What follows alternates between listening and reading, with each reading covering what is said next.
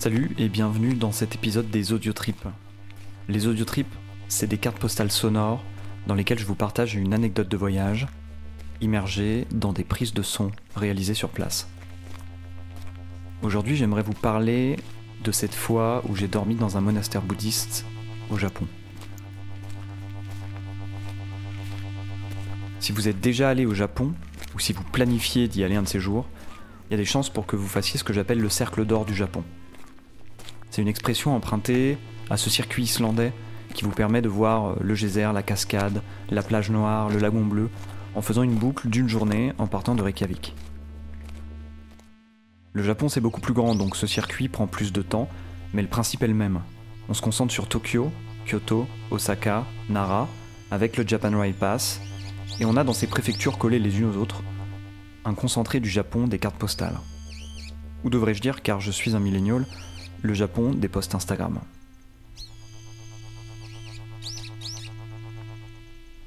Aucun mépris là-dedans, vous voyagez comme vous voulez, mais ça me permet tout doucement d'introduire ce petit côté snob que vous aimez tant. Si vous êtes aussi un petit snob comme moi, je parie que lorsque vous voyagez, vous êtes en quête d'une expérience originale qui sorte un peu des sentiers battus. Vous ouvrez alors votre Lonely Planet et vous tombez sur un petit encart qui vous parle du Shukubo.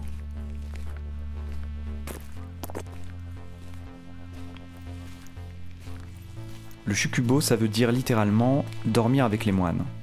Et traditionnellement, c'est une retraite pratiquée par les Japonais qui est un peu plus engageante que juste aller tirer une cloche au temple du quartier de temps en temps. Il faut savoir que les Japonais ont une pratique religieuse liée au moment de la vie. Et ils vont prier les dieux pour réussir un examen, demander une augmentation, passer le permis de conduire ou trouver l'amour. Le syncrétisme religieux fait qu'on peut croire en plusieurs religions en même temps. Il y a d'ailleurs un proverbe qui dit qu'un japonais naît shintoïste, se marie catholique et meurt bouddhiste. C'est un petit peu comme en France, quand plus on vieillit, plus on devient de droite. Depuis que le tourisme s'est beaucoup développé au Japon, le Shukubo est devenu une expérience à part entière. Au sud de Nara, vous voyez la ville où il y a des biches en liberté qui vous attaquent si vous leur donnez pas à manger. Au sud de cette ville, il y a une montagne qui s'appelle Koya. Quand on parle d'une montagne en japonais, on met le suffixe san. On dit par exemple Fujisan. Donc là, on parle de Koya-san. Ce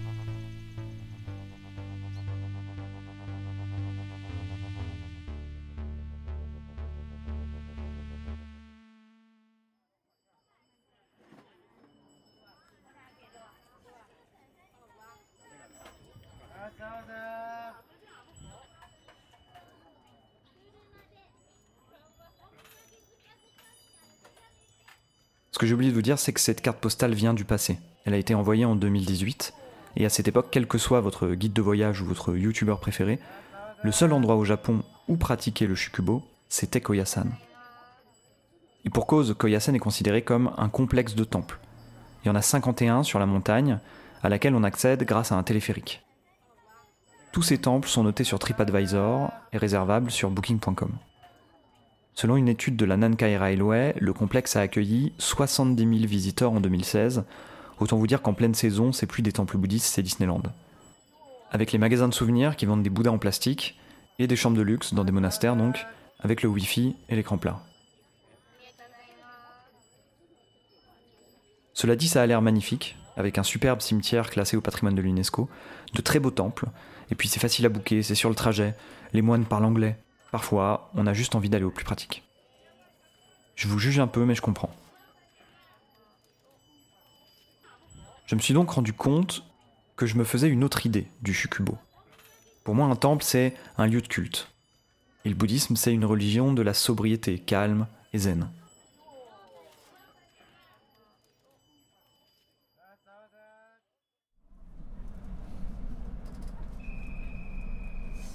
Je me suis dit alors, c'est pas possible, il doit bien y avoir un moyen de dormir dans un temple dans lequel vont les Japonais.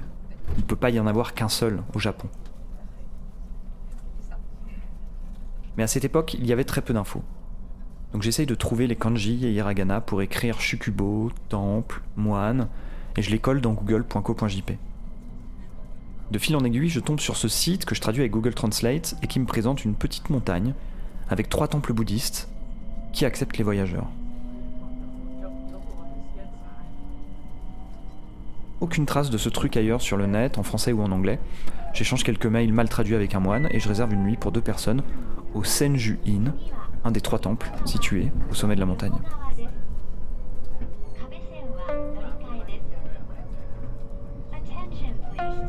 La première surprise, c'est que c'est pas du tout loin de Nara. Il suffit de prendre un train jusqu'à Oji, puis un bus. Au total, en 30 minutes, on est au pied de la montagne. Tout est hyper calme. En gravissant les volets de marche qui nous séparent des temples, on croise quatre personnes. Un couple de touristes, un facteur et un type qui débarque des vivres de son fourgon dans des cagettes en plastique.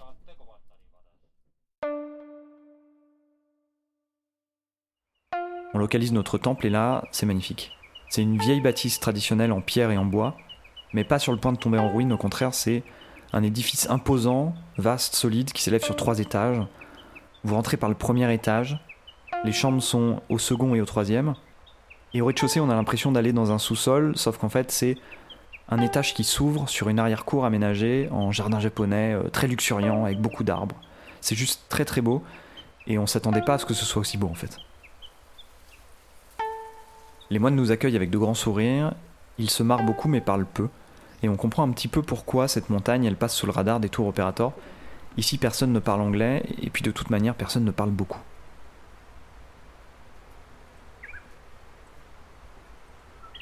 C'est donc ça le zen, me dis-je en prenant un air assuré et en me pinçant le menton comme un mec qui s'y connaît. On commence à se balader et on se rend compte qu'au-delà des bruits de nos pas sur le gravier des sentiers, les seuls sons qu'on entend, c'est le chant des oiseaux et les prières étouffées des moines qui nous parviennent depuis l'intérieur des temples.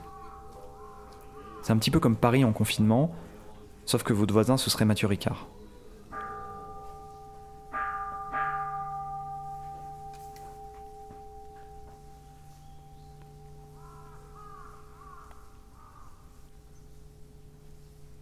Comme souvent sur ces montagnes, il y a des marches en pierre qui nous emmènent au sommet.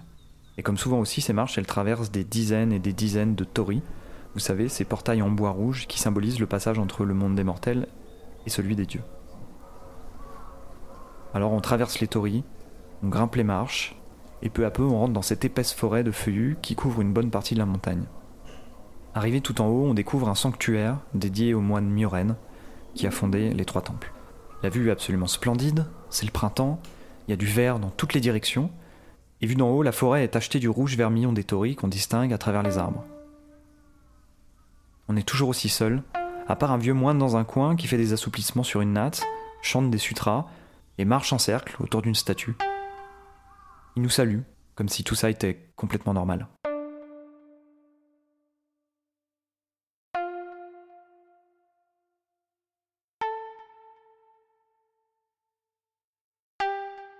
Petit instant Laurent Deutsch, au VIe siècle, un prince qui s'appelait Shotoku est venu sur la montagne pour prier Bishamonten afin de remporter une importante bataille. Sa prière, elle fut entendue et son ennemi fut vaincu, l'année du tigre, le jour du tigre et pendant l'heure du tigre. Depuis ce jour, c'est l'animal qui est associé à la montagne et on le croise un petit peu partout, en sculpture ou en figurine de papier mâché très coloré.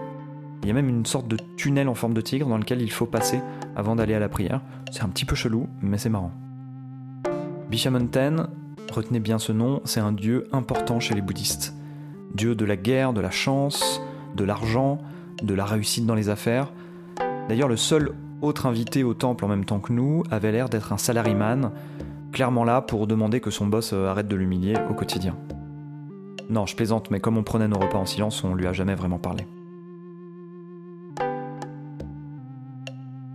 Le dîner et le petit déjeuner sont compris, et ressemble à des repas traditionnels japonais entièrement végétariens. Riz, soupe, légumes marinés ou fermentés, tofu, champignons, ou même une casserole de bouillon avec une bougie chauffe-plat dans laquelle on fait cuire soi-même des légumes. C'est comme un shabu-shabu mais sans la viande. Pas de onsen parce qu'il n'y a pas de source d'eau chaude naturelle, mais il y a un bain commun, ce qui est la même chose, mais on appelle ça un fulo.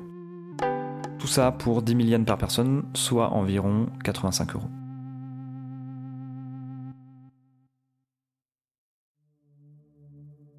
Mais la véritable expérience mystique, elle se passe au petit matin, avant le petit déjeuner. Il faut imaginer qu'on est à la mi-avril, il est 6 heures du matin, Donc le soleil se lève à peine et il fait très frais puisqu'on est dans les montagnes. On nous a demandé, la veille, de nous pointer dans le hall du Senjuin. On arrive tout endormi, et notre ami Salariman est déjà là, il nous fait un signe de tête et nous montre euh, la thermos et les tasses. On se sert un thé vert brûlant, qu'on sirote doucement pour nous réveiller. Quelques minutes plus tard, trois moines arrivent et nous demandent de les suivre. On s'engouffre dans les couloirs en file indienne. Les moines sont pieds nus et font des grands pas, étouffés par les tatamis, et comme il fait encore sombre, ça crée déjà une ambiance un petit peu particulière.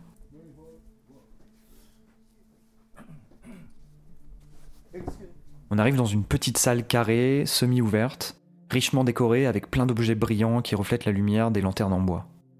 Devant nous, il y a un moine qu'on identifie comme étant le chef des moines, et il est assis dos à nous devant un petit brasero. Les autres moines nous demandent de nous asseoir sur les tatamis, et il s'assoit aussi dos à nous. Il nous explique que pour la cérémonie Goma, on doit tous regarder dans la même direction. Ce qui est vraiment taré, c'est que ce rituel a lieu tous les jours, tous les matins, depuis 2000 ans. Je sais pas si vous vous rendez compte, mais moi, toujours pas. La cérémonie Gomma, on l'appelle aussi la cérémonie du feu sacré. Ça consiste à faire cramer des petites plaques de bois que les pèlerins laissent quand ils visitent le temple pendant la journée. Dessus, ils écrivent leurs prières, leurs vœux, leurs angoisses, et tous les matins, les moines les brûlent car le feu représente la purification de Bouddha, et donc ils garantissent que ces prières, elles seront entendues par les dieux.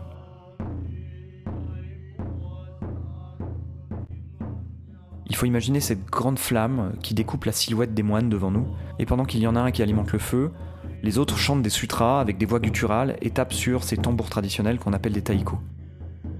C'est hypnotique comme une transe chamanique, avec chaque coup de percussion qui fait vibrer nos corps de la tête aux pieds, comme si on était devant un mur de son en rêve. Je vous laisse écouter un peu.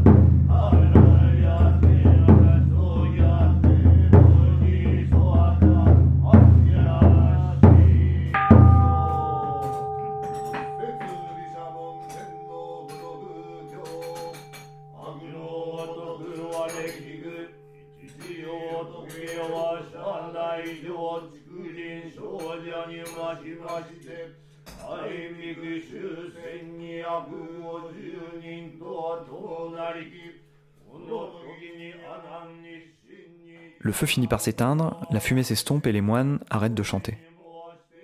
On est partagé entre hébétude parce qu'on capte pas trop ce à quoi on vient d'assister, reconnaissance parce qu'on sait que c'est rare d'assister à ça dans ce cadre, et puis aussi super mal au genou d'être resté assis par terre pendant une demi-heure. Mais c'est pas fini. Ça, c'était la cérémonie du Senjuin. Maintenant, il y a la cérémonie du Grand Temple. C'est-à-dire qu'on va rejoindre tous les moines des deux autres mini-temples qui ont fait leur goma euh, de leur côté. Et on va faire une grosse cérémonie avec le grand maître. Mes genoux tremblent un peu à l'idée d'assister à une rave encore plus grosse, mais je prends mon courage à deux mains.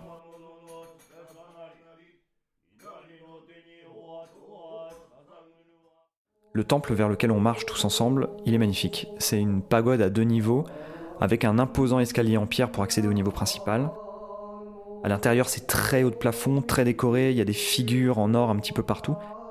Puis une grosse statue de Mountain, euh, qui a d'ailleurs pas l'air très commode.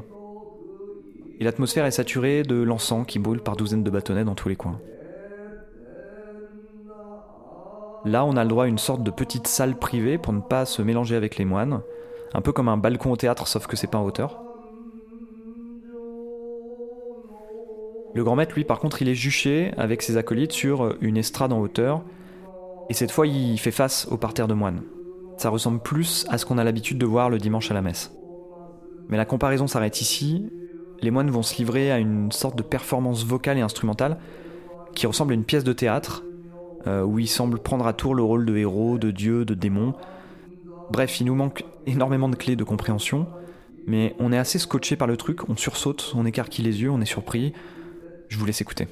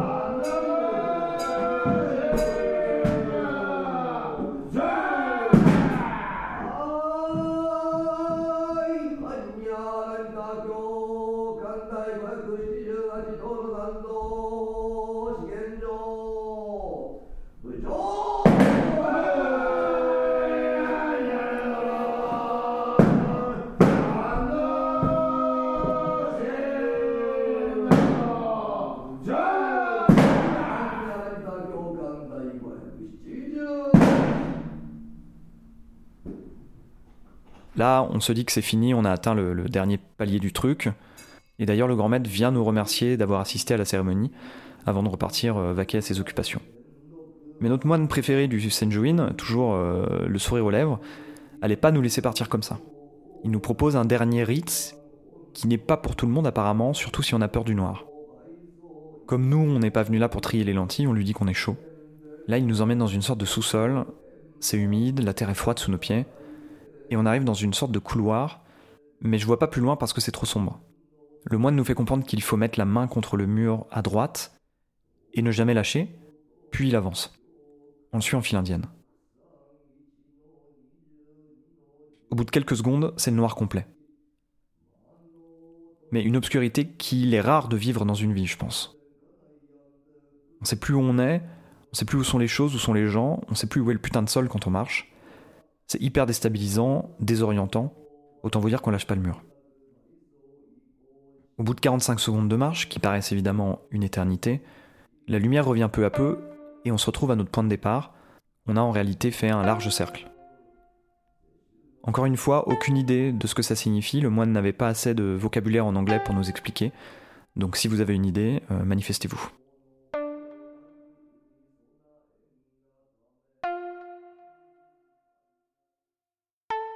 On prend enfin notre petit déjeuner dans le silence et on est encore euh, très ému. Il est l'heure de repartir pour Kyoto.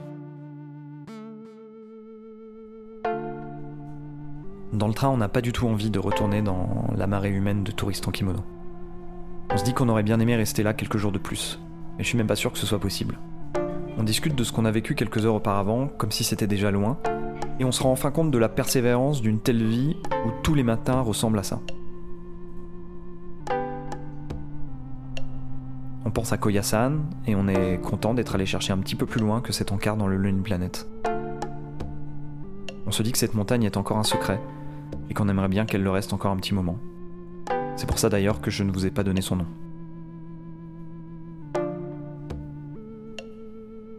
Merci pour votre écoute, d'être arrivé euh, jusqu'au bout de ce premier audio trip. J'espère que vous avez appris des choses, ou même mieux, que vous avez eu l'impression d'y être, de voyager avec moi. Je vous dis à bientôt peut-être pour un autre audio trip au Japon ou ailleurs.